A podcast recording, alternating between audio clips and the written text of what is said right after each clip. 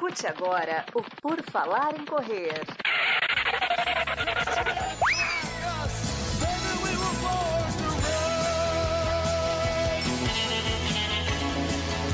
Are you ready to run?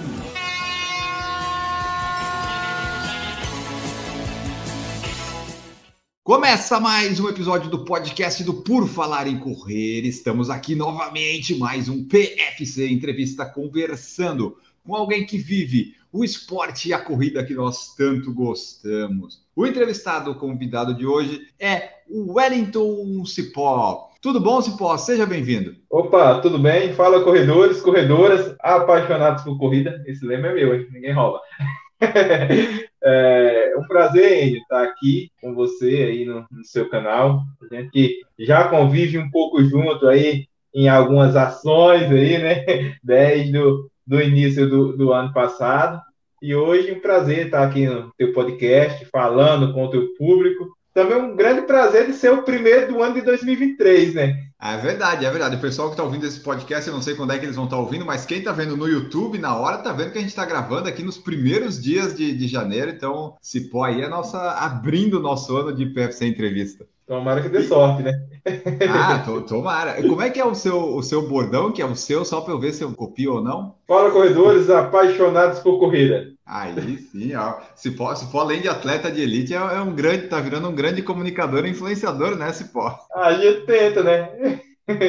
Tem que atuar em várias áreas, né? Tem que estar, tá, né? O mercado é amplo para todos nós. Exato, exato. Bom, Cipó, vamos começar então aqui. Como é que o Wellington Bezerra da Silva começou a sua vida na corrida, a sua história com o atletismo? A minha história com o atletismo é longa. Eu acho que desde a barriga da minha mãe eu já corria, mas não sabia o que era corrida. Mas eu descobri a corrida como esporte no ano de 2007 é, quando estava acontecendo os Jogos Pan-Americanos, próximo a acontecer os Jogos Pan-Americanos do Rio de Janeiro. É um dia eu estava na escola e estava acontecendo um campeonato interclasse de futsal. E em torno da quadra eu vi um rapaz correr e esse cara não parava de correr. O nome dele Cícero de Sampaio. E eu perguntei para meus amigos por que, que aquele cara corria tanto. E os meus amigos falaram: não, esse cara é o Cissão, ele é maratonista aqui na cidade. Tinha mais ele, mais uns três corredores na cidade. E cidade pequena, quem corre 5 km para eles é maratona, sabe?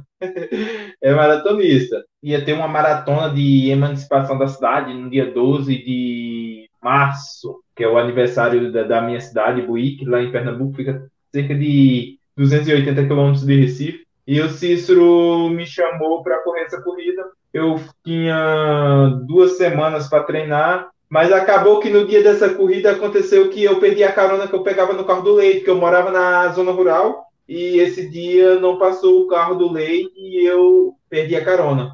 Então eu não fui para essa corrida, o Cícero ganhou uma bicicleta, eu vi os comentários na rádio tudo. Aí o Cícero falou: não, olha, daqui um mês, dia 16 de junho, vai ter a corrida da fogueira em Arco Verde, que era a cidade vizinha, uma cidade mais conhecida. E eu comecei a treinar, o Cícero me levou numa loja, a gente comprou é, um par de tênis, é, por incrível que pareça, um par de tênis da Olympics, que era mais em conta, tal, na época, eu pedi orientação, Cícero me apresentou esse par de tênis, e eu comprei no carnê por 70 reais em 2007, em três parcelinhas no carnê. Aí a gente foi na feira, comprou um short do Barcelona e fomos pra corrida, né? Aí ficou um mês, eu treinava, eu, corria dois, três quilômetros, minhas pernas doíam, rapaz. Só que eu ouvi o comercial da, da corrida no rádio, né? terceira corrida da fogueira. Aí falava a premiação, era 400 reais. Eu acho que o quinto ganhava uns 100 reais ainda, algo assim. E eu falava para minha mãe, eu vou ganhar essa corrida. É, as pessoas ah, trabalham, eu trabalhava o dia inteiro na roça, na lida do campo com meu pai. É, à tarde eu tinha 12 quilômetros para ir para casa e eu fazia esse percurso de bicicleta.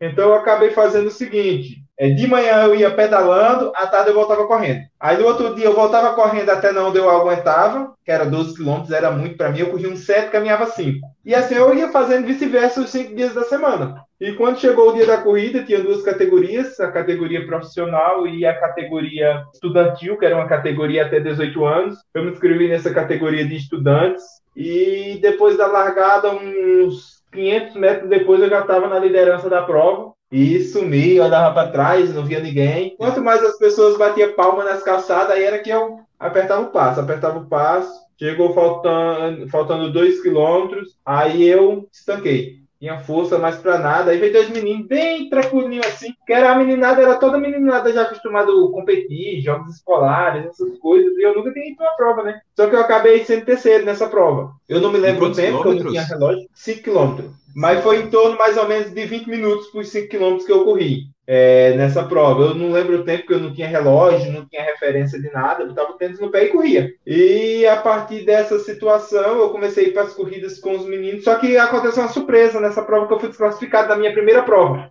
Fui desclassificado, fui terceiro colocado, fui desclassificado, porque no regulamento era até 18 anos que poderia correr. E essa corrida foi no dia 16 de junho. No dia 19 de junho eu completava 19 anos. Faltava três dias para me completar 19 anos. Aí os, os concorrentes da reivindicaram e a organização classificou. E eu fiquei triste, né? Porque eu iria ganhar um par de tênis e 50 reais de prêmio. Então o que é que eu fiz? Eu briguei, chorei lá para os organizadores. Era uma loja de esporte, chama CLW Sport. Eles me deram um voucher para mim ir na loja pegar uma rede de vôlei para brincar na escola com os colegas, essas coisas, né? Eu fui lá na loja, peguei uma rede de vôlei e eu vendi essa rede de. O que, é que tem a ver rede de vôlei com corrida, né? É, então.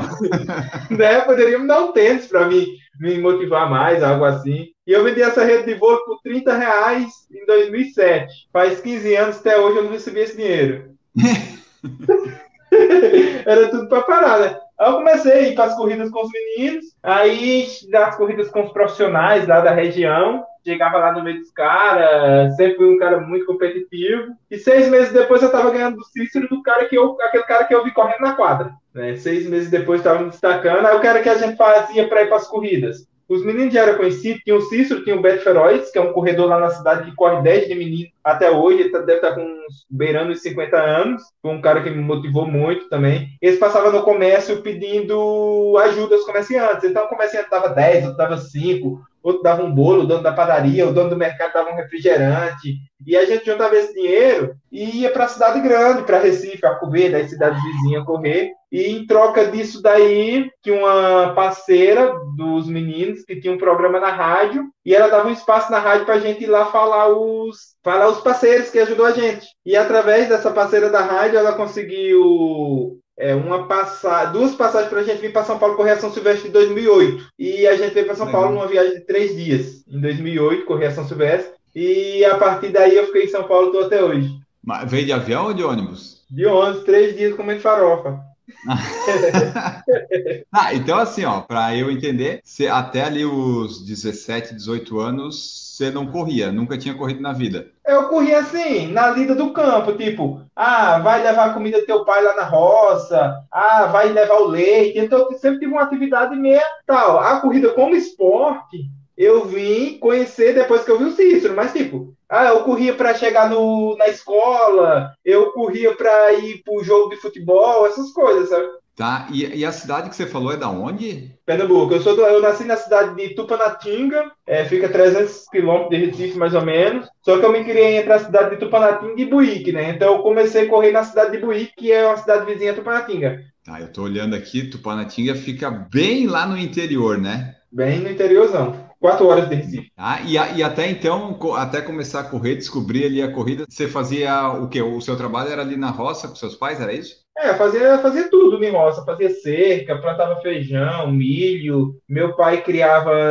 animais, vaca, boi, bezerro, carneiro. E meu pai era comerciante, né? Meu pai ele comprava os gatos do vizinho e vendia na feira, de sexta-feira tinha feira. E a gente andava, ia muito na feira tegendo as boiadas quando não era boi, era caprino, é, era os boi, e eram três horas de viagem na caminhada para levar os boi na cidade. Se o meu pai vendesse os boi, a gente pegava uma carona e vinha de carro. Se meu pai não vendesse os boi, tinha que voltar mais três horas caminhando. Então eu passei minha infância toda fazendo isso aí, desde do, dos meus 10, 12 anos de idade. Ah, não, então você não corria, mas você já tinha uma vida de movimentação bastante grande, né? Muito, porque Era... assim, eu vou te contar a história. No lugar onde a gente morava, para a gente ir para a cidade, a gente tinha que andar 5 quilômetros para pegar um pau de arara para ir para a cidade, fazer a compra, todo sábado, ou, ou, no sábado ou na sexta, que eram os dias de feira, na sexta ou no sábado. Aí, quando a gente voltava, chegava nesses 5 quilômetros, voltava mais cinco, é, voltava andando, só que dessa vez com as compras na cabeça ou no carrinho de mão, algo assim, entendeu? Ah, então você já, você já fazia um treino de fortalecimento, você não sabia, né? Você já estava aí fortalecendo no pé, na mão, no braço. Isso, eu andava muito de bicicleta para ir levar o leite e essas coisas. Tá, então foi meio que natural ter um resultado razoavelmente bom na primeira corrida, né? Embora você não soubesse, né? Acho que tudo isso contribuiu. Isso, para ir para a escola, a gente ia muito de bicicleta. Então, tipo, eu, eu falo que eu tinha uma vida como se fosse a dos canianos, sabe? Eles não têm muito recurso, tem que fazer tudo a pé, essas coisas. E como é que o, o keniano Cipó foi lá para São Paulo, para São Silvestre, daí não voltou? Tipo, não tinha passagem? Gostou de São Paulo? Conseguiu não, aí o que, é que aconteceu? Eu tava com 20 anos, né? Eu tinha terminado o ensino médio, não tinha nada na cidade. Então eu não ganhava dinheiro, eu vivia ali sem dinheiro, não tinha nada. Aí eu disse, o que, é que eu vou fazer da vida? Só tinha trabalho lá na roça do meu pai e comida pra gente comer, graças a Deus que não faltava, né? Aí eu falei, rapaz, eu tenho que achar um jeito para mim mudar a minha vida. E foi a corrida que mudou a minha vida. Você foi lá para São Silvestre, correr dia 31 de dezembro, daí você correu a prova e daí você. Fiquei em São Paulo. Mas daí você tinha alguma passagem de volta ou sua passagem foi só de Tinha, tinha. Mas aí o que aconteceu, né? Eu queria uma oportunidade para mim sair daquela vida, do, do, do, da roça, né? Aquela vida sofrida. E aí veio a corrida até mim. Sempre quando eu tinha uma oportunidade de fazer um curso na cidade, curso de informática, curso de secretariado, qualquer coisa que surgisse, eu estava dentro, que eu queria ter uma oportunidade de arrumar um emprego, um dia, algo para a cidade. Eu era meio esperto, era um menino da roça, mas era espertão. Aí aconteceu essa viagem, né? A gente ganhou duas passagens de ônibus, eu e o Cícero, para a gente ir para São Paulo. A gente, é, de ida e volta. A gente veio, ficou três dias. Só eu não conhecia ninguém em São Paulo. Aí eu vim com o Cícero, meu amigo. Ele tinha dois irmãos que moravam numa cidade aqui da região metropolitana, Itapevi. A gente veio e ficou na casa do irmão dele. Só que eu saí de casa com um pensamento: se eu chegar em São Paulo e arranjar uma oportunidade de trabalho, eu vou ficar em São Paulo. Ah. Né? E meu pai chegou a pedir para mim voltar, essas coisas. Eu vim para ficar 15 dias. Só que quando eu cheguei aqui em São Paulo, eu digo: eu trabalho em obra, eu trabalho no que for. Você já estava acostumado, né? É, eu estava tipo, acostumado né? com serviço pesado, essas coisas. Aí quando eu cheguei em São Paulo, aí eu corri a São Silvestre. Eu saí de lá de Pernambuco no dia 26 de dezembro de 2008. A gente chegou aqui em São Paulo no dia 28 de manhã, um dia domingo. Aí fomos lá no outro dia buscar o kit, lá no Ibirapuera, se perdemos, pegamos metrô, se perdemos, foi a maior coisa para achar o parque do Ibirapuera. E não largou Aí, na elite, né? Não, era povão, povo fazendo xixi no pé, essas coisas, sabe? Aí aconteceu que nesse dia que eu corri a São Silvestre, eu fiz uma júri que eu só voltaria na São Silvestre se um dia eu ganhasse um número de elite. Aí o que aconteceu? Eu corri a São Silvestre, fui 591. Lá no meio do povo, né? Tendo no meio de povão. para largar, né? Isso, eu fiz em uma hora fechadinho a São Silvestre. Só voltei na São Silvestre depois em 2011, depois que eu ganhei o número de elite, já fui 26 Aí, ó. Aí o que é que aconteceu? Nesse meio tempo, o irmão do Cícero me arrumou um trabalho de jardineiro. Aí eu fui trabalhar de jardineiro e sempre vinha do trabalho correndo. Eu trabalhava de 7 às 5 da tarde, voltava correndo para casa uns 8, 12 quilômetros, não sei mais ou menos, não tinha GPS, então não sei mais ou menos quanto que era, né? E eu corria 3, 4 dias por semana, quando sobrava um dinheiro lá do meu trabalho, eu fazia uma inscrição e ia nas corridinhas, que só dava troféu, essas coisas. Entrava entre os 10, entre os 5, assim. Nunca ganhava, não. Aí fui conhecendo pessoas em São Paulo, fui me engajando, me engajando, fui me destacando. Quando foi um dia, um amigo meu me levou em uma corrida, o Reginaldo, e a gente foi lá ver se arrumava uma inscrição para correr, né? Não tinha inscrição, não tinha dinheiro para comprar. A inscrição, lembra quando sou sujo, custava 60 reais em 2008. Aí parece que é Deus que põe as coisas no teu caminho, cara. Faltando uns 5 minutos para largada, eu já tava com a minha roupa, eu ia correr na pipoca. Aí o professor tava com a inscrição na mão que tinha faltado um aluno dele. Aí falou, oh, se eu te der essa inscrição, tu corre? Eu falei, corro. Quanto tu corre? Eu digo, eu corro uns, uns 16 minutos, assim, que eu fui lá, corri 15, 54 e ganhei a corrida. Dia 25 de outubro de 2009. Primeira corrida que eu ganhei em São Paulo, 15,56. Era uma corrida que dava só troféu. Aí, a partir daí, o dono dessa assessoria, ele trabalhava no Bradesco e ele começou tipo a me levar para as corridas. Tem o circuito longevidade do Bradesco, ele começou a me inscrever na Elite. Eu não tinha nem índice técnico. Aí ele me levou para o meu primeiro Bradesco em Sorocaba, 15 de novembro de, de 2009. Primeiro dia que eu corri na Elite no circuito Bradesco em Sorocaba. Eu lembro que o Marcelo Cabrini, que era um cara que dominava o circuito Bradesco, tinha cinco estrangeiros nessa prova aí, entre equipes kenianos. Eu fui décimo no meio desses cinco, corri 18,44 no 6 km. Só que eu sempre fui competitivo. Eu corria 3 km com os caras, 3 km eu me arrastava para chegar. Aí, a partir daí, as portas foram se abrindo para mim, foram se abrindo, se abrindo, até que no finalzinho de 2009 eu conheci, me apresentaram o professor Clóvis, que foi um treinador que eu treinei 9 anos. Foi o cara que me deu a oportunidade da minha vida, deu parar de trabalhar e me dedicar totalmente ao atletismo. No início de 2010 eu fui para o Grêmio Barueri, foi lá que começou tudo. Ao me destacar, fui só treinar. Depois tentei uma oportunidade de bolsa na faculdade, entrei na faculdade e a partir daí as coisas, as portas se abriram para mim. Tá, que legal. Então, assim, você ficou mais ou menos, foram uns 10 meses que você estava ali em São Paulo até você ganhar a sua primeira corrida. Nesse período, você treinava alguma coisa ou era o treino era correr do trabalho para o trabalho? O treino era correr do trabalho para o trabalho e eu ia no domingo nas corridas. Eu era assim, todo domingo eu corria uma corrida. Domingo, se tivesse no sábado eu corria, se tivesse de manhã e de noite eu corria, era assim, sabe? Então foi a partir dessa, dessa prova aí que apareceu a inscrição que meio que te descobriram, daí você recebeu mais orientação sobre treinamento, daí que desenrolou, foi isso? Não, aí a partir daí eu comecei a ir nessas corridas que esse, que esse cara da assessoria, né? Que ele, ele era. Mas você era treinava com alguém daí? Com, com ninguém. Daí? Ah, ninguém. Não, eu não treinava com ninguém. Aí eu conheci um cara que tinha umas assessorias mais famosas, né? Chamava Pleitin na época, que hoje a gente chama Corre Brasil, aqui de São Paulo. Aí começou a me treinar, esse Augusto aí. Aí começou a me ajudar, só que não era clube, era assessoria normal, como um grupo de corrida, né? Então não, não vai muito para frente para atleta de rendimento. Clube de corrida Sim. é para atleta que está começando a correr, amador, essas coisas, não é coisa que dá progressão para atleta de rendimento. Aí o que aconteceu? Um conhecido do meu vizinho conheceu a minha história. E ele tinha corrido no Grêmio Barueri é, nos anos 90. Aí ele foi lá, eu contei a minha história para ele. Ele falou: Olha, eu não te prometo hoje, mas eu vou te levar para tu conhecer o Clóvis, um treinador que eu treinei nos anos 90. Aí eu fiquei, ah, mas esse cara tá só me prometendo, ah, vai arrumar nada não. Quando foi um dia eu cheguei em casa do trabalho, ele tinha deixado um recado para mim ligar para ele. Aí eu fui liguei e ele falou: Olha, é, eu vou te buscar amanhã no serviço às 5 horas para te levar lá no Clóvis eu tinha que apresentar o Clóvis. Aí ele foi lá, me buscou de moto, me levou para apresentar o Clóvis. Aí o Clóvis chegou, ele, eu contei minha história para ele. Aí ele falou: Não, pode treinar aí com o meu grupo aí. Só que eu não vou conseguir fazer base com você, você não entende a linguagem, as técnicas, essas coisas. Você já começa com os caras. Eu lembro foi numa quinta-feira, os meninos estavam fazendo tiro de 200. Eu falei: Eu já posso treinar? Ele falou: Pode. Aí eu comecei nesse mesmo dia a treinar. Os caras estavam fazendo tiro de 200 para 33 segundos. Eu fazia força para chegar junto com os caras. vai chegar junto com os caras para mostrar que eu corria, né? Queria mostrar ali pro professor que eu, que eu era bom. Aí eu comecei a vir treinar dia de.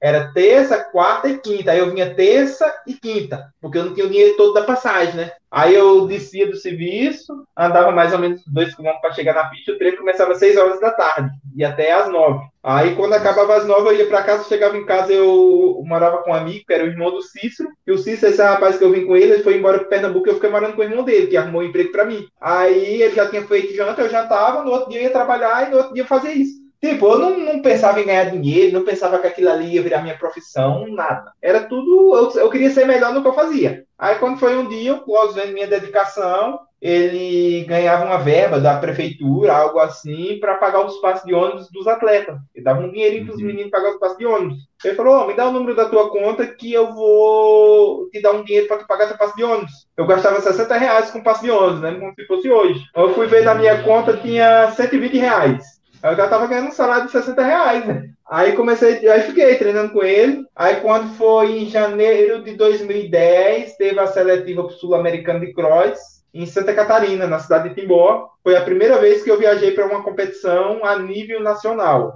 E lá eu tive a oportunidade de ver todos os meus ídolos que eu vi pela televisão, tipo Marilson, Clodoaldo, Frank Caldeira, Gladson, é todos aqueles que eu jamais eu pensava que eu ia tocar nos caras, entendeu? Aí, quando a gente voltou, o Cláudio me fez uma proposta, falou, Edu, é o seguinte, é, você está se destacando, eu vejo que você tem um futuro bom, você vem evoluindo bastante. Queria te fazer uma proposta. Queria que você deixasse seu trabalho lá, viesse para cá para Barueri, a gente arranja um lugar para você morar aqui no centro de treinamento. E o Barueri tinha todas as modalidades de base. Tinha basquete, futebol, vôlei, tinha tudo. Aí ele me arranjava um lugar para me morar junto com essas modalidades de base. Você quer vir para cá? É só que você tem que sair do seu emprego e vir para cá. Só que assim, é o seguinte, durante um ano eu consegui te ajudar com 200 reais de ajuda de custo. Mas se depois de você fechar o ano entre os oito melhores do Brasil na categoria sub-23, no ano que vem você, eu consigo uma bolsa de mil reais pela lei de incentivo aqui da cidade.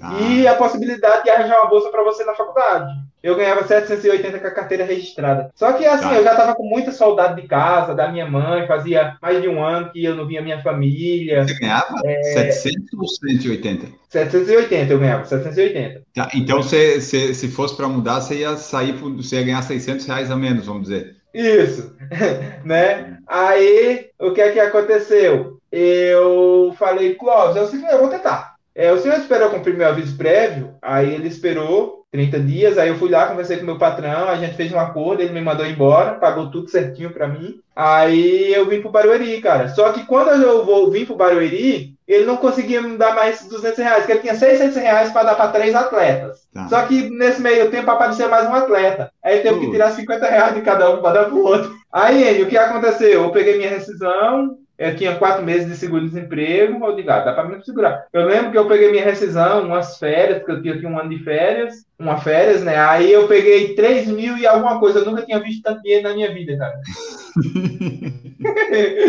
Aí eu peguei esse dinheiro, botei na minha poupança da caixa, digo, eu vou viver com esses 150 reais que eu tô ganhando e o seguro-desemprego, né? Por 4, 5 meses. Só que eu não gastava com nada, eu tinha casa, comida, roupa lavada, então eu precisava, tipo, comprar um sabonete, desodorante, algo assim, entendeu? Aí foi indo, foi indo, eu consegui alcançar a meta, já em 2010, eu corri 15,25 já, treinando, depois de um mês treinando certinho com o Clóvis. Porque daí, nesse caso, né, você, tipo, você tava ganhando quase nada, mas você só treinava, você não fazia mais nada, então dava para se dedicar, né? Só treinava e dormia, só. Na minha primeira prova que ele me levou, eu corri 15,25. Aí ele disse, não, eu vou ter que treinar para correr 3 mil com obstáculo. Aí eu comecei a eh, treinar para 3 mil com obstáculo, eu subia no obstáculo, eu caía, cara. Sou meio ruim de coordenação. Aí ele falou, não, eu vou treinar para 1.500. Aí eu para 1.500 corria 4,10. 4,10 naquela época eu não conseguia entrar entre os 10 para ir pro brasileiro. Ele falou, isso não tem jeito você nem por 3 mil, nem por 1.500, vai ter que restar os 5 mil. Aí eu fui lá nos 5 mil, corri 15,25 de primeira. Aí todo final de semana ela ia pra pista, correu um 15, 25 na pista, né? Isso na pista. Aí eu já baixei pra 15, 10. Aí fiquei no 15, 10, 15, 8, não saía. Sempre fui regularzinho, assim. Nunca fui de, de correr 15, 25, depois correr 15, 50, nada. Sempre foi ali, baixando ali. Aí ele falou, vou te botar no 10 mil. Aí no meu primeiro 10 mil eu meti 31,09. Só que no 31,09 eu não entrava entre os 10 melhores do Brasil para o brasileiro. Aí ele me levou para uns jogos regionais. Naquela época tinha jogos regionais aqui em São Paulo, tinha jogos abertos, que era muito forte, era tipo Troféu Brasil, cara. Aí eu corri 31,07. Aí fechei o ano entre os oito melhores do Brasil. Aí peguei meu primeiro contrato, aí depois comecei a me destacar e peguei meu primeiro Troféu Brasil em 2012. Aí comecei a me destacar, pronto, foi aí. Porque quando começa aí esse, né, te descobrem, você vai para Barueri, o, o, negócio ali é sempre focado no atletismo na pista, né? Você não tem rua ainda, né? Não. Aí eu comecei a correr algumas corridinhas de rua, mas aí eu corria 30 alto, 30, 50, mas 30, 40. Corria, essas aí, você corria porque você queria ou estava no planejamento lá do treinador das coisas do teu treino? Assim, a gente botava no planejamento, só que eu corria porque eu gostava. Eu gostava muito, cara. Aí eu sempre me destacava, cara, entre os cinco primeiros, não ganhava corrida, sabe? Quarto, quinto, era mais ou menos isso. Mas, tipo, eu corria com cara, tipo, José Teles, com o Marilson já, com o Damião Anselmo, com esses caras aí. Qual foi a primeira corrida que você ganhou premiação em dinheiro? Premiações pequenas, assim, eu sempre ganhava, 200, 500, assim, mas uma corrida grande que eu ganhei foi uma corrida lá em Vaza Grande, no Mato Grosso. Foi a corrida de aniversário de Vaza Grande, eu lembro que eu ganhei dois mil reais. Foi naquela época. Dois mil reais e eu fui terceiro colocado num pódio com o Caniano. Foi a primeira prova assim de destaque. Foi a primeira que você disse, opa, esse prêmio valeu a pena. Isso, foi em 2012. Mas corridas pequenas assim de 800, 500 reais, eu, eu sempre ganhava. Isso era meio que um complemento para o teu salário, para a tua ajuda de custo? Eu botava tudo na poupança, né? Porque eu não tinha gasto com nada. Eu nunca fui muito ah. vaidoso de comprar roupa, essas coisas. Tá. E roupa de atletismo, material esportivo, eles davam tudo? Eles davam, material, tênis, essas coisas eles davam é, então eu tinha um acompanhamento muito bom. E quantos anos você ficou nessa, nessa função de, do Barueri, de ficar no alojamento, só fiquei treinando, né? Ah, eu fiquei legal. com ele cinco anos, só que aí nesse meio tempo, quando eu comecei a me destacar, eu fui para a corrida de rua, mas eu fiquei com eles entre 2010 a 2015, quando o projeto acabou. Aí eu fui pro ah, Cruzeiro. Mas aí quando acabou em 2015, você já tinha um nome consolidado, foi mais fácil conseguir um já, já era destaque, né? Eu já era destaque, já tinha sido campeão sul-americano de cross, eu fui campeão sul-americano de cross em 2014. Eu já tinha ganhado corrida de rei de Brasília, eu tinha sido 12 na São Silvestre 2013 já com eles. Você foi campeão do ranking caixa da CBAT. É, mas aí já foi pelo Cruzeiro. Ah, tá. É assim, quando eu saí do Barueri, eu tinha um, dinheiro guardado, né? Eu sempre fui um cara meio prevenido, né? Eu ganhava, gastava, gastava um pouco, mas eu guardava um pouco. E eu me vi sem patrocínio. Aí eu falei, cara, o que é que eu vou fazer? Aí eu comecei a ler o regulamento do circuito Caixa, né, da CBART, e eu vi que os 10 melhores eram patrocinados pela Caixa. O circuito já tinha começado. Eu falei, mas cara, o que, é que eu vou fazer sem patrocínio? Aí eu peguei, eu não tinha cartão de crédito, eu fui no banco, pedi um cartão de crédito para mim comprar minhas passagens aéreas, e eu falei, eu vou entrar no circuito Caixa, para ver se eu pego um patrocínio. Aí eu comecei a fazer os cálculos. Eu falei, o circuito ele pagava para os cinco primeiros. Era 4, 3, 2,5, 1,5. Era. Eu sei que o quinto ganhava mil reais. Então eu falei, se eu gastar pelo menos mil reais eu, e, e eu entrar pelo menos entre os cinco para pagar a despesa, tá bom. Aí eu comecei a ir no circuito. Comecei a rolar o circuito, ser segundo brasileiro, primeiro brasileiro, apertar os quenianos ali. Quando foi com umas cinco, seis rodadas, eu estava entre os três primeiros. Aí o Cruzeiro me chamou. O Cruzeiro me chamou na época querendo pagar ajuda de custo. Eu falei, não, por ajuda de custo eu não vou, não.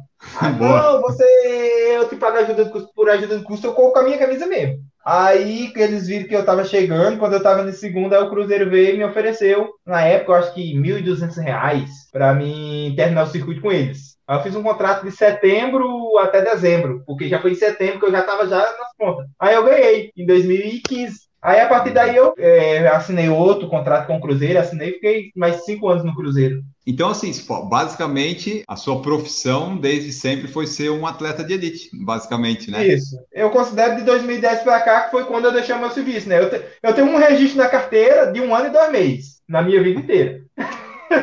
Boa. E daí depois, com essas é, oportunidades de ir no Barueri, depois Cruzeiro, você conseguiu também é, se formar em Educação Física, né? E ainda foi no Barueri, né? Porque o meu professor Clóvis, ele tinha um convênio com a Atlética da Unip. Então formou-se vários atletas dele, né? Ele conseguia bolsa e eu consegui 90% de bolsa. Eu sou campeão brasileiro do, do 10 mil e sou recordista do 10 mil metros, é, do, dos Jogos Universitários, do Jubes. 30, 13 eu tenho, no, é o recorde do, do Jubes. Foi em Goiânia que eu fiz. Legal, eu tava olhando aqui, né? Eu, tô olhando, porque quando a gente conversa com um atleta de elite, a gente, o atleta de elite tem um perfil no World Athletics, então você consegue ver é. recordes pessoais do, do atleta lá. E você já chegou a fazer 29 e 25 nos 10 mil metros, né? É, na pista. Na rua eu corri 29 15. É, e, 1406 no 5 mil? 1406 no 5 mil, exatamente. Você é, sabe. Ó, eu lembro do tempo tudo, ó. ó. Vou falar do 1500 até a maratona. Eu tenho. Vai, Vai você confirma se tá certo. 3,56 no 1500. Certo. É 8 e 14 no 3 mil metros raso.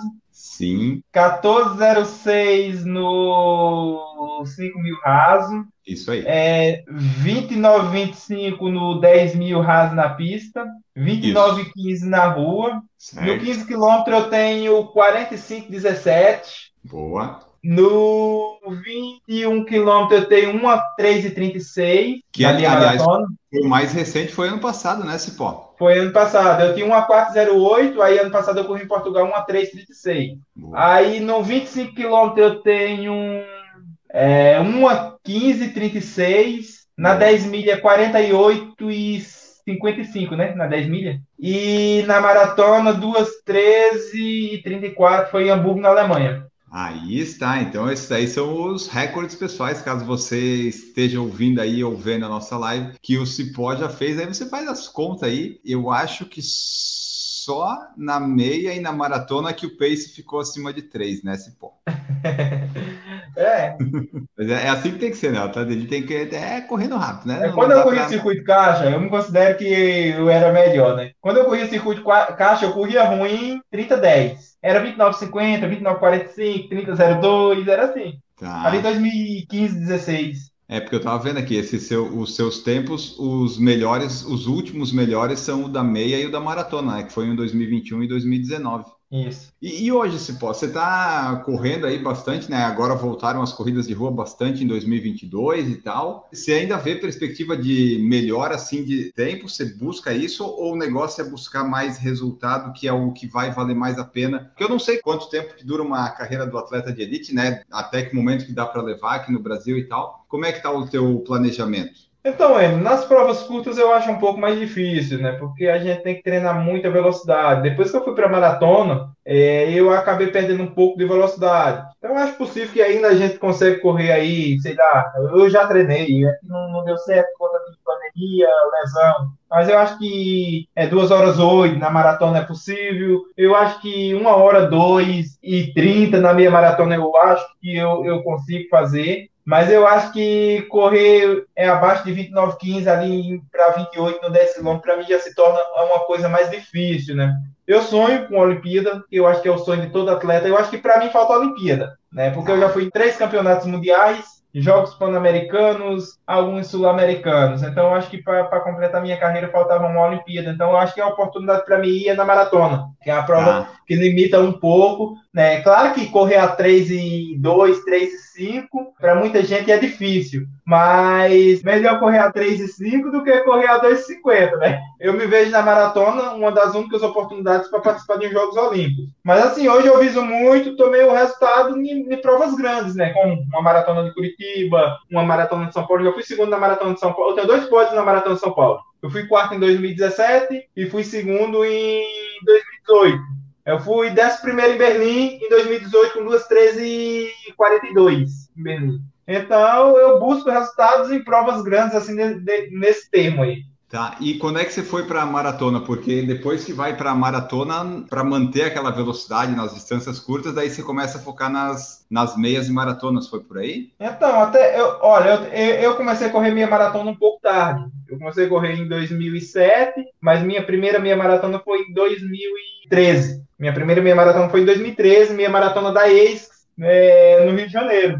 É, eu fui para minha maratona porque eu buscava uma vaga para participar do Mundial Universitário e o índice era 1,535, eu fui lá corri 1,60 na primeira vez. Fui terceiro colocado, segundo brasileiro. Perdi para o Keniano e para o Solonei. E eu estava em destaque naquela época. Fui correr a volta da ilha em Floripa, numa equipe lá é, patrocinada pelas lojas Paquetá, lá de Porto Alegre, e me destaquei lá, né? Ganhei todas as pernas que eu corri, e a partir daí surgiu um convite para me correr a etapa de Porto Alegre da ex, que tinha em Porto Alegre naquela época. E eu fui para lá para tentar ser o melhor brasileiro. Tinha um atleta do Pinheiros, o Rafael Novaes, que estava ganhando várias etapas. Eu digo, ah, vou tentar ser o melhor brasileiro nessa prova. E acabou que eu cheguei lá, quebrei o recorde do circuito e fui minha melhor marca pessoal, que foi até ano passado. É, na minha segunda meia maratona eu corri uma hora 408 e fui Nossa. campeão. E nessa época aí eu ganhei uma grana boa, né? Porque eu ganhei 5 mil, eu ganhei 8 mil reais de prêmio, ganhei 5 mil reais de, de quebra de recorde e ganhei um polar que valia uma grana naquela época também. E foi a primeira prova que eu ganhei uma premiação assim significativa e foi destaque, tipo no Jornal Globo, no portal ESPN, em 2016, eu decidi correr a maratona porque eu vi uma oportunidade de participar de competições internacionais, né? Jogos Pan-Americanos, campeonatos mundiais e até mesmo de Olimpíada. Então foi esse motivo que me fez chegar à maratona. E quantas maratonas você já fez até hoje, você sabe? Ah, cara, já foram mais de 10.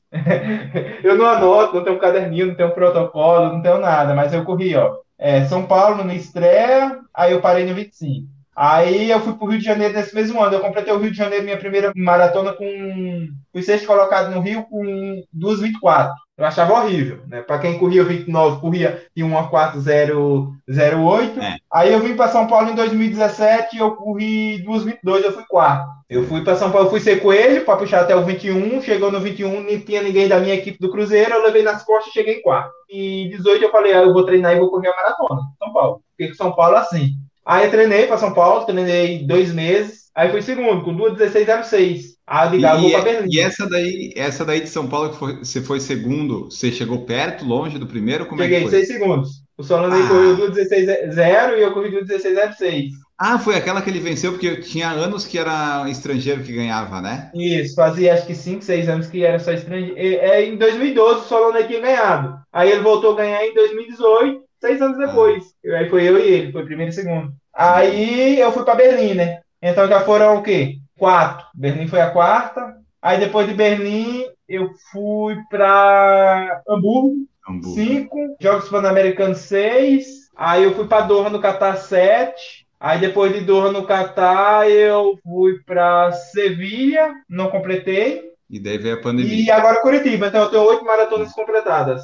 Tá, entendi. Então tá. E, e Curitiba agora esse ano você fez 2 e 20,02, né? 2 e 20,02. Mas foi uma prova que eu não corri visando tempo, né? Eu corri visando a, a colocação. Tem isso também, né? Por exemplo, você falou ali São Paulo, Curitiba, né? não dá para almejar tempo, né?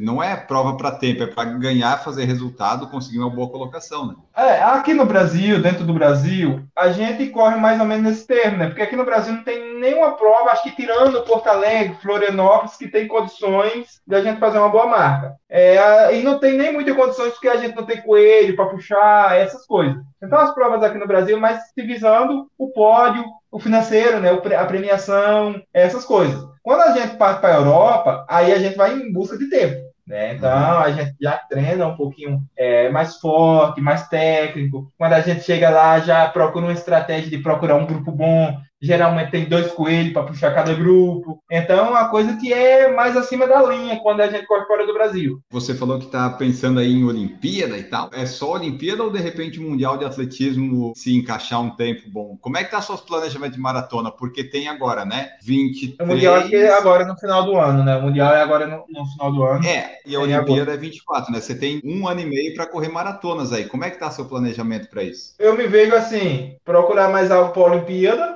É, o Mundial desse ano já está muito em cima, eu, como eu venho de lesão, tudo, eu estou meio que me readaptando à prova de novo, mas os Jogos Olímpicos têm um tempo muito bom, né? Os Jogos assim, em 2024 já começou é, a valer. Esse ano, ainda no primeiro semestre, eu pretendo correr uma maratona aqui no Brasil. É, segundo semestre, eu, não sei, vai depender de como tiver, eu vou para fora, ou vou correr primeiro semestre de 2024 fora do Brasil. Esse ano, primeiro semestre, uma é certeza, um ano no Brasil, e no segundo semestre é uma maratona, ou no Brasil, ou fora do Brasil, dependendo da condição. Ah, então esse ano deve ser Porto Alegre, provavelmente. É, eu vejo Porto Alegre. Eu tô sabendo aí por alto, pela Rádio Corredor, né, que vai ter uma premiação melhor, vai valorizar, tomara que seja um exemplo de Curitiba. Porque assim, tem duas coisas que a gente corre a maratona. Ou buscar uma vaga para ir para a seleção brasileira, ou a premiação. E aqui dentro do Brasil, às vezes é. Até dá, porque esse ano tem Jogos Pan-Americanos. Tem Jogos Pan-Americanos em outubro. Né? Então pode ser que a gente vá buscar uma vaga para os Jogos Pan-Americanos. É, não sei como é que vai ser também, que vai coincidir com o Mundial de Meia Maratona Militar. Hoje eu sou militar também, né? Então eu tenho que dar prioridade para o que me chama primeiro. Porque hoje você é. o- Hoje o Cipó, que antes trabalhava lá na roça, agora o Cipó é cheio de, né? Cheio de apoios, parceiros e patrocínios, trabalhos, que daí é, ficou melhor, né, Cipó? Valeu a pena esse esforço todo, né? Graças a Deus, né, cara? Eu, através da corrida, eu realizei muitos sonhos, né? Eu, menino que foi pra praia com 19 anos, botou o pé na areia da praia pela primeira vez com 19 anos, depois que virou corredor, eu fui correr uma meia maratona no Recife, né? Eu, andei de avião com 22 anos de idade, minha primeira viagem de avião. E hoje eu faço parte da instituição que domina o espaço aéreo do Brasil, né? E meu sonho sempre foi ser militar, né? Desde da minha adolescência, é, eu não tive a oportunidade de cursar escola, não tinha dinheiro, uh, tinha que sair para a capital para estudar e eu não tive essa oportunidade e o esporte me deu essa oportunidade. Né? Já estou há dois anos, né, entrando aí no, no meu terceiro ano de incorporação pela aeronáutica e pude viajar para a Europa já, né? O menino que foi para Recife com 19 anos, hoje já pôde atravessar o oceano, já fui para o Catar, né? Não teve a Copa do Mundo, eu já tive lá, né? Competindo. Tenho que agradecer primeiramente a Deus, né? Pelo dom que ele me deu e a corrida. Não, perfeito. Até, até minha esposa eu conheci na corrida. Ah, mas eu, eu acho que isso era a única possibilidade, né? Porque pelo que eu entendi, você só ficava no alojamento. Você tinha É. que conhecer ela na corrida. Pessoal que está ouvindo o podcast, saiba que você pode participar no YouTube ao vivo quando a gente faz as lives. Que nem o Wanderson Silva aqui, ó, que perguntou para o Cipó quais as vantagens e desvantagens de treinar apenas no asfalto. E eu queria ver, hoje você está treinando onde? Você consegue variar o terreno ou você está mais focado em asfalto? É, mais asfalto. Eu moro numa cidade chamada Santana Parnaíba, a porta do interior, né? Uma região, é uma cidade da região metropolitana de São Paulo. Aqui tinha muitas ruas de terra, mas o progresso chegou, asfaltou tudo. E o asfalto é ruim porque tem muito impacto, né? Então, quando eu tenho uma oportunidadezinha de uma grama, de uma estrada de terra, eu amo. Você falou que está lesionado, voltando de lesão. O, o que, que foi que aconteceu com você? Foi muito treino para a maratona de Curitiba? Cara, eu já tive um problema no trato ilho tibial, né? É, hum. Da perna esquerda. Esse problema aconteceu uh, depois da pandemia, em abril. Eu tava, eu ia correr uma maratona na Itália, é, para tentar ir para as Olimpíadas né, do, do Japão e eu acabei lesionando um mês antes. Aí acabei não indo, tudo, né? Entrei na maratona lá do Paraguai, travei lá. Aí, com o passar do tempo, é, a dor foi passando para outra perna. Acho que compensação, essas coisas, né? Duas semanas antes de Curitiba, eu fiz um longo de 35 quilômetros e pegou. Só que aí foi suportável, né? Duas semanas, faltava pouco, fazendo fisioterapia, tirei um pouco o pé dos treinos e consegui completar Curitiba. Só que depois de Curitiba foi o. Aí eu tive que dar uma parada depois para tratar, mas graças a Deus já estou treinando. Hoje eu fiz 12 km, né? 12 km a 3,58 já. É até um pouco de dor ainda, né? Mas é, já é uma coisa suportável, já consigo correr, tô firme no tratamento, no fortalecimento e tá indo. E esse é um dos problemas, vamos dizer assim, do atleta de alto rendimento, né? Você tá sempre indo no máximo, no esforço máximo e alguma coisa às vezes pode aparecer, né? Ah, sempre tem, cara. Sempre tem vestígio de lesão quando não, não é uma coisa é outra. tipo, é, eu me dei muito bem com aquele tênis Corre 2, que é um pouco alto se eu calçar tênis baixo, ferra meu tendão, cara. Eu tive uma época aí que só vivia com o tendão inflamado. E aí você descobriu o que que era? Tipo, ah, tem que ser um tênis um pouquinho mais alto. Tem que ser um tênis um pouquinho mais alto. Eu ponho um tênis,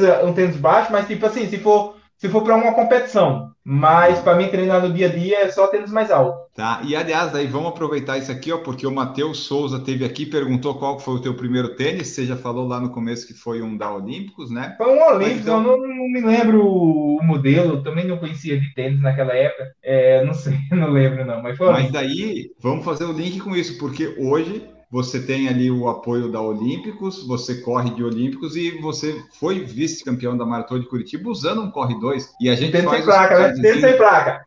Isso, a gente, a gente faz o, o cardzinho dos tênis e pessoal não precisa ter um tênis de placa para ter boas posições e tal. E realmente você precisa, na verdade, ser um atleta bom, né? Que nem você, que daí qualquer tênis serve. Mas conta para nós como é que tá essa, essa relação aí com a Olímpicos, que fez uns tênis legais esse ano que passou, né? A nova linha de tênis, que acho que ajudou bastante daí nessa pop. Daí deu mais opções. Sim, para mim que comecei a correr com tênis da Olímpicos, né? Hoje, 15 anos depois, eu tô junto com a Olímpicos produzindo tênis, né? Eu sou um dos conqueadores do, do Corre 2, né? Meu relacionamento com a marca começou em 2020. A proposta chegou, nem acreditei. Quando a proposta chegou para mim, eu disse, ah, vamos junto. Graças a Deus deu certo. Quando o tênis veio para mim testar, que eu vi o tênis, eu falei, eu, eu achei que sairia bom, mas saiu melhor do que eu esperava eu faço a maior parte dos meus treinos com corredores. Eu sempre uso um vento. O vento eu, em corridas de 10 km, ir na pista, essas coisas eu uso. O grafeno também. Mas as pessoas me perguntam, mas por que você colocou um corre 2 e não com o grafeno que tem placa? Porque o Corre 2 foi o tênis que eu mais me adaptei. Não só por eu ser o criador do Corre 2. Tem um lado sentimental aí, fez o seu lado ali, o Rio São Francisco. é, teve aquela coisa da sola também, né? Que eu pude ter a oportunidade de homenagear o meu Nordeste através do Rio São Francisco na sola do tênis. Né? Mas eu corri com o Corre 2 porque foi o tênis que eu mais me adaptei, foi o tênis que eu mais treinei, o tênis que eu mais fiz longão. Eu tinha feito o máximo de longão 35 km com ele, treino de 2 horas e 10, tinha dado muito bom. Só que, assim, o pessoal tá muito ligado na tecnologia da placa. É bom, a placa que ajuda, tudo, dá um impulso melhor, tudo. Mas imagina 20 anos atrás, existia placa? Então essa coisa da placa tá, tá muito no, no emocional das pessoas. Né? E eu fui lá e pude provar que o Corre 2 é um tênis bom igual a qualquer tênis de placa de dois mil reais, de 2.500 e com tênis de 500 reais eu fui lá e fui segundo na Maratona do Curitiba. Porque, na verdade, o que importa é, é o treinamento, né, Paul? O, o treino, a... tem que estar treinado, independente de qualquer coisa. Tem a placa também, mas tem que a placa, só a placa sozinha, ela não, não é nada, né? Tem que ter a espuma lá bonitinha. E a Olímpicos tem a entressola nova que eles lançaram ali que dá um, um ah, conforto perfeito. um bom, né? É, eu, eu gostei. Perfeito, né? E sem sombra de dúvida ganhou vários prêmios aí, né? O Corre 2, né? É, na, na categoria de tênis que o Enio mais usou, foi o que ele, o Corre 2 foi o que eu mais usei em 2022. Teve o prêmio lá do, do tênis certo também, eles ganharam, né? Em primeiro lugar. Os tênis são bons aí, o Cipó tá, tá aí para provar. E deve ter. Tomara que o 3 venha melhor ainda, né? Depende, você participou da criação? Se você não participou, não sei. não, é, não, dei algumas ideias, mas, mas não participei do projeto, não. Mas já tá lá, né? A sola, se eles mantiver a sola, já tá, tá ótimo. Tá de bom também. Vamos ver aqui, ó. O canal Cine Maníacos está aqui, ó. Cipó, um exemplo de vida e de atleta. O Thiago Mota tá aqui também, boa noite. Viu o Cipó lá no quilômetro 41 da São Silvestre. De, esse ano você não correu por causa da lesão, né? É, eu fui lá no 41 da cerveja pro povo lá. Em 2021 você correu a São Silvestre, né? Fui sexto, fui sexto colocado, terceiro brasileiro. Aí, ó. E ano passado, e ano passado não, 2021 tinha a premiação em dinheiro para mais além do sexto na São Silvestre? Tinha, só o sexto. Ah, então você pegou ainda o. Peguei o, o chorinho lá, cara. Tá, eu vou abrir aqui, exatamente, ó. Tinha o José Márcio Leão, o Elton. Isso, tá, sexto aqui, achei. E, e, assim, ó, essas provas, por exemplo, no Brasil, a prova mais conhecida é a São Silvestre, né, Cipó? Não tem dúvida. Isso, né? não é? Qualquer lugar, cara. Aqui na minha vila, gente que eu nem conheço, eu passando na rua, vai correr a São Silvestre? Vai correr a São Silvestre na semana da São Silvestre. E minha mãe tá aqui em casa, a gente às vezes vai caminhar aqui no parque, né? Aí quando a pessoa na rua, vai correr a São Silvestre? Aí enquanto o outro, ei, como é que foi lá na São Silvestre? Para um atleta de alto rendimento assim, participar da São Silvestre e ter um bom resultado nela, ela te abre portas ou acaba sendo uma prova que você faz porque é o que o pessoal mais conhece, pode render alguma coisa? Ou para ser bom a São Silvestre tem que ser lá top 5, top 3? Cara, estando entre os 10 melhores já dá uma boa progressão, né? Porque lembro que eu te falei que em 2013 eu fui, eu liderei 7 km da São Silvestre, em 2013. Pode, pode procurar aí no, no YouTube que você vai achar. E eu fui dessa segunda. As pessoas achavam que eu tinha parado, mas eu quebrei lá no 7 e cheguei. Ah, no dia seguinte eu recebi proposta do Cruzeiro. Só que aí eu tava muito bem em Barueri, naquela época eu recusei, né? Eu sempre fui um cara assim, Enio, que eu nunca estive em um lugar interessado pelo dinheiro, entendeu? Tipo, na época o Cruzeiro me ofereceu dois valores mais do que o que eu ganhava de Barueri. Só que em Barueri eu tava bem, eu tinha casa, comida, roupa lavada, faculdade. Aí eu digo, ó, não vou deixar para mim ir lá pro Cruzeiro. Então eu sempre fui um cara que eu gosto de estar firme em um lugar. Então não gosto de, ah, de ficar trocando moeda, ah, você me paga X, eu só vou se você me dá Y, entendeu? Eu quero estar bem, eu quero estar fixo no lugar. Eu penso assim, dessa forma. Carlos Guedes, boa noite, PFC Cipó Guerreiro. Daí ele perguntando se, no, se, nesse novo ciclo rola Olimpíadas. Vamos treinar para isso, né, Cipó? Estamos querendo. Estamos treinando aí. Aliás, é, eu lembro, você está correndo agora mais distâncias longas e tal, mas eu lembro que teve, a gente foi no Bota para correr em agosto, e eu lembro que em algum momento perguntaram para você se você ia fazer Curitiba ou não, porque estava ali perto, e você falou, ah, não, estou pensando, estou vendo. Com quanto tempo de antecedência você decide fazer as coisas assim? Porque dois, três meses para treinar não parecia ser o mais ideal, e você ainda foi lá e foi segundo, né? Não, eu estava calado, eu estava treinando. Eu, eu já estava treinando para Curitiba, só que às vezes a gente guarda um pouquinho, sabe? Por incrível que pareça, lá em Milagres, eu e o Giovanni, a gente correu 7 km antes da largada, corremos a prova e depois a gente correu mais 2 km para completar 30. Ah, eu lembro disso. E no dia seguinte vocês foram fazer um treininho Não, de No dia seguinte a gente fez 18. 18, é, eu lembro disso. Então a gente já tava já, já focando lá Curitiba, sabe? Só que eu tava meio quieto, sabe? Que Curitiba tinha uma premiação boa, daí valia a pena arriscar, né? Ah, valia a pena. valia a pena, valia a pena. Agora que a premiação não foi aquilo tudo que vocês viram, né? É que sempre tem o, os descontos, ah, 20, né? Pô, 27%, nunca... o meu descontou 23%. Nunca é aquele valor cheio, né? Se for, sempre tem que Nunca tirar é. o imposto. Sempre é, tem que pagar é o leão. É, a vida do atleta de alto rendimento no Brasil não dá para depender só das premiações, né? Se for, se for depender só das premiações, vai ser difícil. Ah, cara, com essa coisa da, da internet, né? A gente já costuma fazer outras coisas também, né? Boa, isso é um bom link para eu perguntar o que, que o Cipó está fazendo além de ser um atleta, porque o, o Cipó é influenciador da Centauro. Vocês viram a abertura dele aqui, né? Já tem um bordão todo pronto. Então, o Cipó, quando aposentado rendimento, já tem carreira pronta. Além de ser educador físico. A gente faz alguns trabalhos de, de influência, a gente passa algumas planilhas, também limitado, não dá para ter muita gente, né? Porque senão você pode não dar conta de treinar. Ah, é... então as pessoas podem treinar contigo? Claro que pode, pô. Olha só. Tem isso aí também. Conta aí. Dux, Nutrition, eu também, eu sou, sou, sou parceiro da Dux. É, aparece bastante coisa, cara. Isso é, isso é fruto dos anos, né, de resultado e trabalho, né? Porque o, o... Aliás, eu ia falar o Cipó lá de 2007, no... o... quando é que surgiu esse apelido de Cipó? Foi em 2009 já. Eu fui correr uma corrida em Mogi das Cruzes, logo quando eu cheguei em São Paulo. Um amigo meu, o Reginaldo, me apresentou para um amigo dele, o Odlon. E o Odlon falou: oh, esse cara parece um cipó. Aí o Reginaldo treinava na USP ali em São Paulo. Aí um dia ele me levou lá na assessoria e falou: Não, esse cara aqui é o Cipó, um cara que veio de Pernambuco tal. Aí sempre que eu ia na USP, eu passava treinando com os meninos de Barueri lá na frente da assessoria e o cara gritava Cipó, né? Aí os meninos começaram a falar isso aí no treino. Aí pegou lá no treino, pronto, até hoje. Ah, então foi depois, foi já na corrida, não foi algo de infância. Não, já na corrida. Eu já tive vários apelidos, já, tive, já fui magrão, já fui cipó, jacaré, estaca, um monte de coisa. Isso tudo porque você é uma pessoa que tem um, um perfil de. Alto, seu alto, fino, é, longinil. É, mas ah, só o pessoal saber, qual que é a sua altura e seu peso? Eu tenho 188 e 65. Sempre tá ali entre 65, 64 e alguma coisa. Mas isso você tem de, desde sempre ou você faz alguma dieta? Sempre, alguma sempre eu mantenho isso daí. Que inveja, que inveja. Não chega meia meia, cara. Ah, eu tenho a tua altura e 79 quilos. É por isso que eu não corro rápido. Eu tenho 13 quilos a mais. É por isso. Imagina se eu perder 13 quilos, além de aparecer talvez com cara de doente, talvez eu consiga correr mais rápido. Vou tentar É. isso. Só que às vezes isso aí também é ruim, né? Porque falta gordura para as maratonas, tudo. Então tem, sempre tem que estar suplementando com ômega 3. Eu uso muito azeite na minha salada, essas coisas, sabe? Para botar um pouco a mais de gordura né? na, na, na- na pele. Bom, ó, e aqui no Instagram, a Rita Ribeiro perguntou qual foi a prova mais emocionante que você já fez. E eu já aproveito para perguntar qual foi a. Pode ser a mais emocionante, mas a mais marcante, a que mais você gostou de fazer ou de vencer. Conta aí para nós quais foram as suas melhores experiências.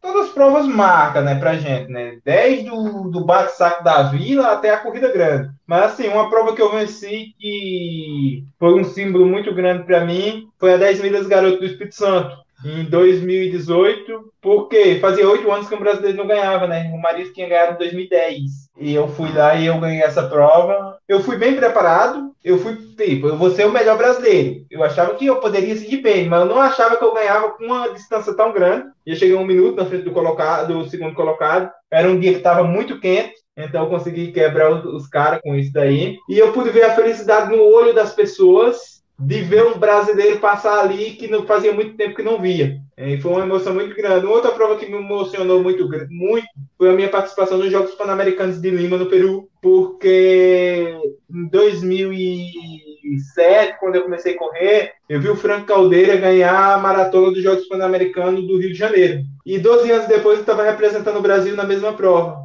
E lá você foi 11 com 2,17,33. Ah, mas eu quebrei, cara. É, na verdade, deu bolha no meu pé. Eu corri até o 25. Do 25 para frente foi só chegar na graça de Deus. Muita bolha no pé. Ai, que a maratona tem disso, né? Cipó? Pode acontecer tudo errado a partir de um determinado momento. Tem disso, cara. Eu passei a minha maratona 1 a 6 lá. Ah, diga, eita, vai dar. Vou, vou ganhar esse negócio aí. Eu liderei algumas partes da, da, da maratona lá. Só que depois do 25 deu bolha no meu pé, cara. Eu botei uma meia errada lá, me ferrou todinho. E uma curiosidade que eu tenho, né? Você tá sempre ali correndo com o pessoal da Elite lá na frente. Quando você vai para alguma prova, você já tem algum plano traçado de tempo, pensando nos adversários? E quando os adversários são esses africanos, quenianos, etíopes que vêm, é diferente correr com eles? Eles são mais bem preparados, mais rápidos? Tem alguma dificuldade a mais de enfrentar? Eles fazem algum jogo de equipe? Como é que funciona essa, essa vida aí de, de concorrência com o pessoal de fora? Para mim, assim, funciona o seguinte: se eu pego uma prova, tipo, como uma São Silvestre, por exemplo, uma meia maratona do Rio,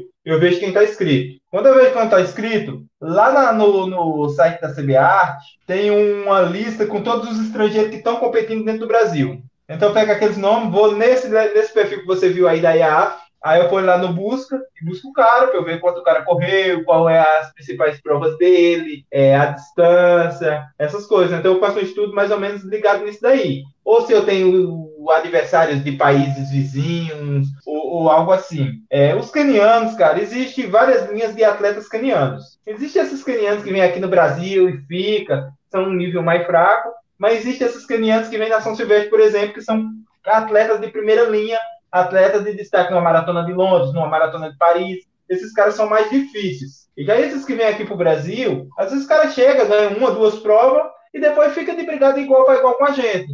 É, geralmente, antes da gente entrar numa prova, principalmente numa, numa, maratona, numa prova que nem Curitiba, por exemplo, eu, eu calculo muito. Eu chego a fazer os gráficos, de ver como eu tenho que passar a minha maratona, como eu tenho que passar o 10 km, como eu tenho que chegar no 25. Então eu chego a calcular. Curitiba, por exemplo. Curitiba eu me calculei correndo entre 2h18 a 2h20. Quanto que eu corri?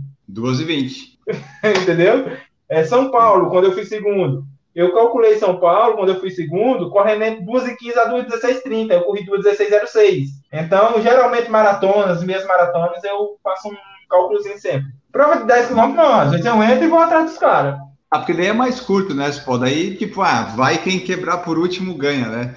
Isso. Por exemplo, quando você foi correr a São Silvestre, vai ano passado ou esses anos, quando você olha assim, às vezes você, você vê assim, putz, eu não vou ter como vencer. Ou você sempre acha que de repente no dia da prova pode dar certo. Porque tem uns caras que você vê o nome e você diz, putz, esse cara aqui num dia ruim, ele corre muito mais rápido que eu. Acontece isso ou não? Sim. Só que é uma prova como São Silvestre, Enio, claro que todo mundo pensa de, de ganhar. Né? Eu entro para ganhar. Aí uma prova como São Silvestre, é meio embaçado um brasileiro ganhar da forma que existe hoje. Esse ano foi um ano mais, mais próximo. Então a gente entra sempre pensando no pódio. Então a gente vai contar, ah, tá, brasileiro tá assim, tal. A gente estuda muito também os nossos adversários nacionais também, sabe? Mas, tipo, às vezes também a gente conta com o sucesso da gente na prova e o, tipo, não acerto do adversário, essas coisas, entendeu?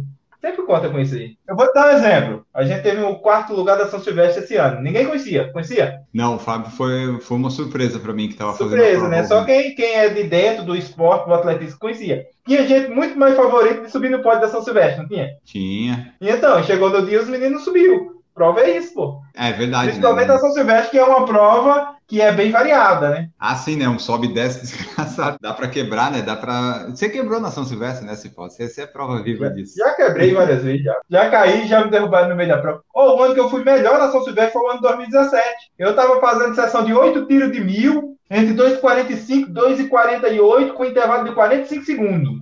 E quando chegou no quilômetro 6, os caras me derrubaram. Mas derrubaram sem querer ou por querer? Pô, me enrolei lá com um estrangeiro lá e caiu no ordem lá. Pode acontecer isso numa prova? Tipo, vocês ficam se batendo ali? Às vezes acontece, porque corre tudo muito junto ali, né?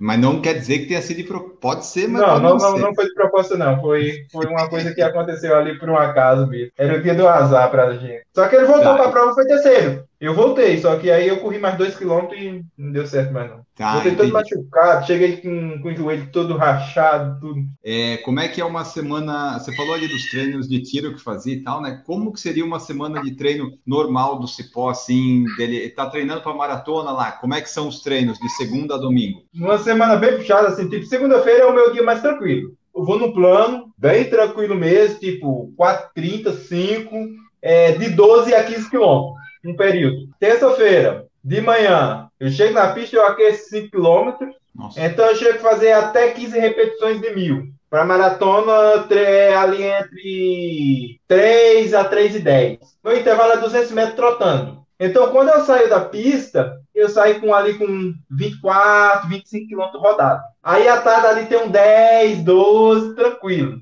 Aí na quarta, no primeiro período eu meto um 20, de tarde eu meto um 12, 15. Só que o treino da tarde é sempre mais tranquilo. Tipo, se de manhã eu corro a, a 4, de tarde eu vou a 4 e 10. Bem Ah, tá. tranquilão. Aí na quinta eu volto pro estilo de novo. Aí geralmente é 30 repetições de 400 metros. Sempre assim, o meu ritual de aquecimento é 5 km. 5 km para 22, por aí. Aí na de tarde também mais uns 10, 15. Aí na sexta-feira é mais um pré-longo também, 20 de manhã, 15 de tarde. Aí no sábado eu faço um período só, uns 15 quilômetros. Às vezes eu faço tiro na rampa. Aí quando é no domingo é aquele longão, né? Que varia de 30 até 35 quilômetros, 36. E essa semana fecha com quanto? Mais ou menos uns 200? Ah, eu cheguei já a fazer 200 já. Para Curitiba, o meu pico máximo eu cheguei de 170, treinando para Curitiba. Porque aí eu tava sentindo muito da lesão, tudo. Aí eu não treinei muito, não, sabe? Mas eu já cheguei a treinar para maratona 200 km semanal. E nessa semana aí você encaixa também fortalecimento, essas coisas? Também. Na segunda-feira eu faço um pilates. Aí na quarta-feira eu também faço fortalecimento. Mas geralmente eu faço tudo em casa. Assim, quando eu tava treinando, né? Agora eu tô com acompanhamento, mas eu fazia muita coisa em casa. E falando em acompanhamento, você tá com algum treinador hoje? Tô. Hoje eu treino com o Adalto, Adalto Domingos. É ele que passa esses negócios 30 de 400, que absurdo é esse? Meu Deus do céu. 25 quilômetros num tiro. Não alto rendimento é isso, cara. Alto rendimento é isso. Olha, para você correr 10 quilômetros, 70, 80 quilômetros dá para fazer. Meia maratona, de 100 a 120. Passou para maratona, tem que subir de 120, cara. É, treino duplo quase todo dia, né? Quase todo dia. Só segunda, sábado e domingo que não tem duplo. Você usa relógio GPS? Uso, mas eu uso meu relógio GPS só no automático mesmo. Tipo, eu vou pra pista, põe no manual. Ah. Eu sou assim, cara, eu sou, eu sou bem raiz. Se eu não tenho pista para fazer tiro e eu vou fazer meu tiro na rua, eu pego minha rodinha de medir, ponho um cone lá, um cone cá e faço minha pista. Ah, então ele é só para marcar ali, só para dizer que. Só para subir no Strava, vamos dizer assim. Só para subir, mas tipo, meu tiro, tipo, ah, eu vou fazer tiro, o professor me manda aí, vamos dizer, 10 tiros de 400 e eu não tenho pista para fazer. Então eu prefiro fazer 10 tiros de 1 minuto e 10. Que você já sabe. Que... É, que eu diga, ah, vai dar 400, vai dar 400 e pouquinho, mas eu não quero fazer 10 tiros de 400 marcado pelo GPS. Não faço isso. E na prova você usa? Uso também.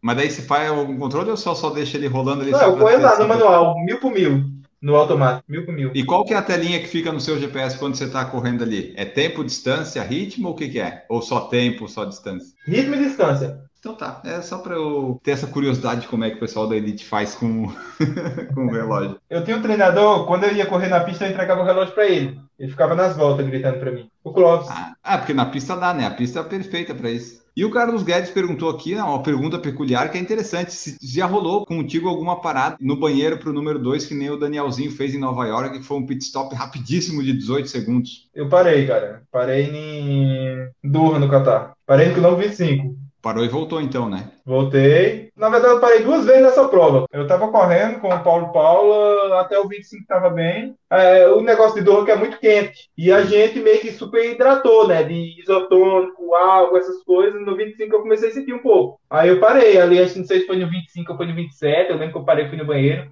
Rapaz, eu nunca, nunca achei um banheiro químico tão importante na minha vida, viu? Foi importante. Aí eu voltei pra prova, corri mais alguma coisa. Quando faltava 3 km, cara, eu senti, eu dei uma sentida, eu sentei no meio-fio, fiquei, um, sei lá, uns 50 segundos lá no meio-fio sentado, cara, todo mundo passando. Aí depois eu voltei pra prova. Tava quente, cara, quente demais. A maratona foi meia-noite, largou com uns 33 graus, mais ou menos. Aí eu corri uh. 2,22 ainda lá. Pois é, é, olha só. Eu foi 2,21, eu acho. Não lembro bem. Eu foi 2,21 ou foi 2,22, alguma coisa assim. 2,21 e 49. Aí, Parei duas vezes, cara. Sabe tudo. Essa foi nossa conversa, esse foi nosso episódio, conhecendo um pouco sobre a vida, a carreira de Wellington Bezerra da Silva, o Cipó, que hoje em dia é atleta de alto rendimento, também influenciador, profissional de educação física e mais um monte de coisa que você descobriu aqui conosco. Cipó, muito obrigado por participar. Deixa aí teu tchau, tua mensagem final, onde o pessoal pode te encontrar nas redes sociais e muito obrigado. Valeu, Enio. Obrigadão. É, eu que agradeço a oportunidade de sempre estar falando um pouco da minha história né, para o público, e eu acredito que de alguma forma deve motivar alguém. E Deus me deu esse dom, não foi para mim guardar só para mim, né? Para dividir com as pessoas.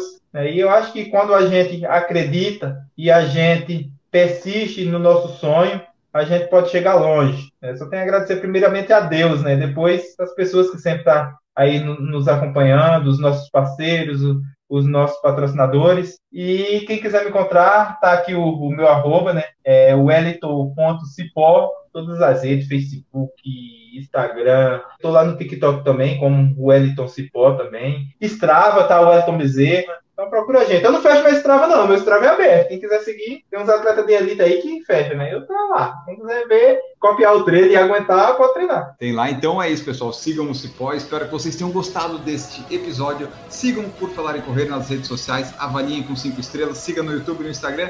E a gente volta no próximo episódio. Grande abraço para vocês e tchau!